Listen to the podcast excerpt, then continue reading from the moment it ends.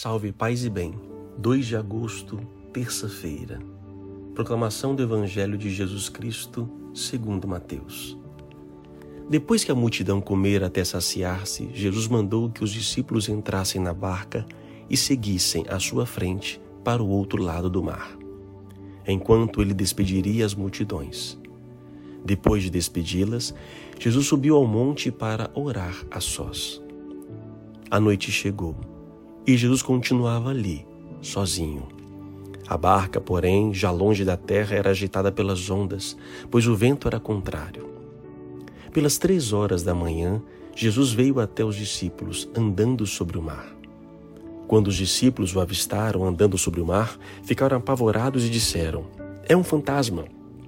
E gritaram de medo. Jesus, porém, logo lhes disse: Coragem, sou eu, não tenhais medo. Então Pedro lhe disse: Senhor, se és tu, manda-me ir ao teu encontro caminhando sobre a água.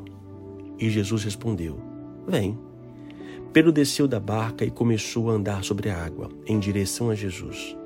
Mas quando sentiu o vento, ficou com medo e, começando a afundar, gritou: Senhor, salva-me.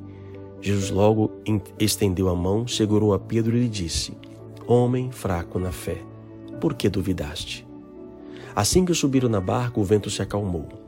Os que estavam na barca prostraram-se diante dele, dizendo: Verdadeiramente tu és o Filho de Deus. Após a travessia, desembarcaram em Genezaré. Os habitantes daquele lugar reconheceram Jesus e espalharam notícia por toda a região. Então levaram a ele todos os doentes e pediam que pudessem ao menos tocar a barra de sua veste. E todos os que a tocaram ficaram curados. Palavra da salvação. Glória a vós, Senhor. Continuamos o Evangelho de Mateus no capítulo 14. Depois que a multidão é saciada, Jesus então pede que os discípulos entrem na barca. A barca, no mundo bíblico, é símbolo da igreja. Então Jesus os envia na missão. Este evangelho também é como se fosse um após a ressurreição de Jesus Cristo. Pode ter sido um fato acontecido, mas também é, é símbolo daquilo que a igreja vive depois da ressurreição de Cristo. Então Jesus os envia, ele entra na barca, os discípulos entram na barca, no mar. O mar com ventos contrários. Quando Jesus envia, era fim de tarde, ainda havia luz. A luz estava junto a eles. Foi quando então Jesus se retira para um lugar a sós. É símbolo de quê? Da sua ressurreição quando ele vai para a montanha, vai para o lugar com o próprio Deus. E ele envia os discípulos agora a continuar a sua missão. Só que no caminho, no mar da vida, nas missões que os apóstolos vão passando, a igreja, perseguições, tanto mais, são ventos contrários que querem derrubar a história da igreja, querem derrubar o próprio barco. Os apóstolos ficam angustiados. A noite inteira se passa de uma profunda luta também na nossa vida é assim. No barco da nossa existência, no mar da nossa existência, da vida que vivemos, começamos bem, mas tem momentos e tem dias que tem um dia de vento contrário, quer derrubar tudo, quer realmente acabar com a família, quer acabar com o trabalho, quer acabar com a paz interior. São ventos contrários que da nossa que passamos, todos nós temos. Tem dias que o mar está calmo, tem dia que o mar está agitado. A natureza é assim. Também nós vivemos isso. Tem dia que eu estou bem, tem dia que eu não estou, por vários fatores. Às três da madrugada, então Jesus, depois de vir na oração, ou seja, ele aparece até nós. Madrugada, noite, é a ausência da luz. No auge da ausência da luz, às três da madrugada, no profundo breu, ali Jesus se manifesta. Nas nossas dores, quando a gente percebe que vai afundar, que não tem mais jeito, nesta hora Cristo se manifesta. Mas é interessante que os apóstolos não o reconhecem. Pela visão, nós, na nossa angústia, nossas dores, nós não conseguimos ver. Maria Madalena, na da ressurreição, ela não conseguiu ver, vendo Jesus, o olhar não foi suficiente. Ela só reconheceu Jesus quando ela disse Maria, pela voz. Foi a voz que foi capaz de discernir que era Deus. Também agora no Evangelho, os, os discípulos não reconheceram vendo Jesus, acharam que era um fantasma. Porque o que eles viam? Eles só viam mar, eles só viam ondas, eles não viam outra coisa. Quando estamos no auge de profundas dores e angústias, nós não vemos saídas, nós não vemos nada, nós só vemos os problemas, só vemos as ondas. Nessa hora que Jesus fala: coragem, sou eu, não tenhais medo. Assim como Maria Madalena, eles reconhecem Jesus pela voz, ouvindo. Às vezes na vida não conseguimos ver Cristo, mas ouvimos.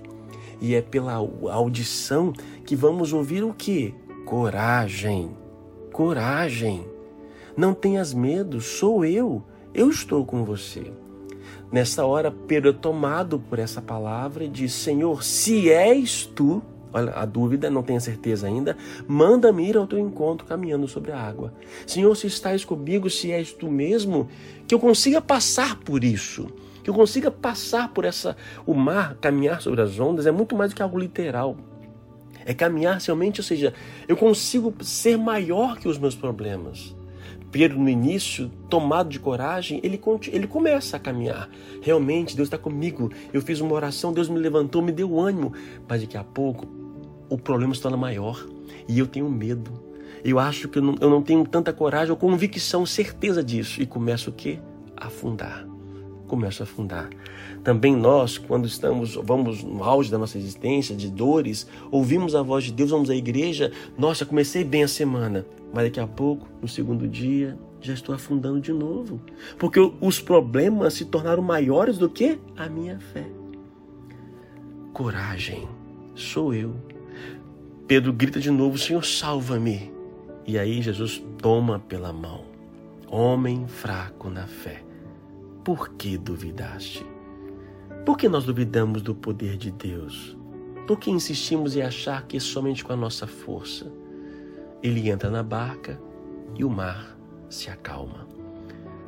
Vamos então, no dia de hoje, convidar esse Cristo para que possa também caminhar conosco. Oremos. Senhor Deus, vivemos também noites angustiadas, mares agitados, ventos contrários que querem derrubar a nossa paz interior. Pai amado, Pai bendito, eu vos peço, dai-me coragem Dai-me coragem para enfrentar todo essa, esse problema pela qual posso estar passando. Senhor, eu creio que estás comigo. Eu creio que está no meu barco agora. Eu creio que está me dando força e coragem. Eu vou vencer pelo teu nome pela tua presença. Não sou um homem fraco, não sou uma mulher fraca. Em vós tudo posso naquele que me fortalece. És o meu Deus, és a minha força. Por isso consagro hoje o barco da minha vida a vós. E não dou autoridade para os mares para me derrubar, porque em Deus somos mais fortes. Eu creio nisso, Senhor. Eu creio. Assim seja. Amém. A palavra de hoje é coragem. Deus te abençoe.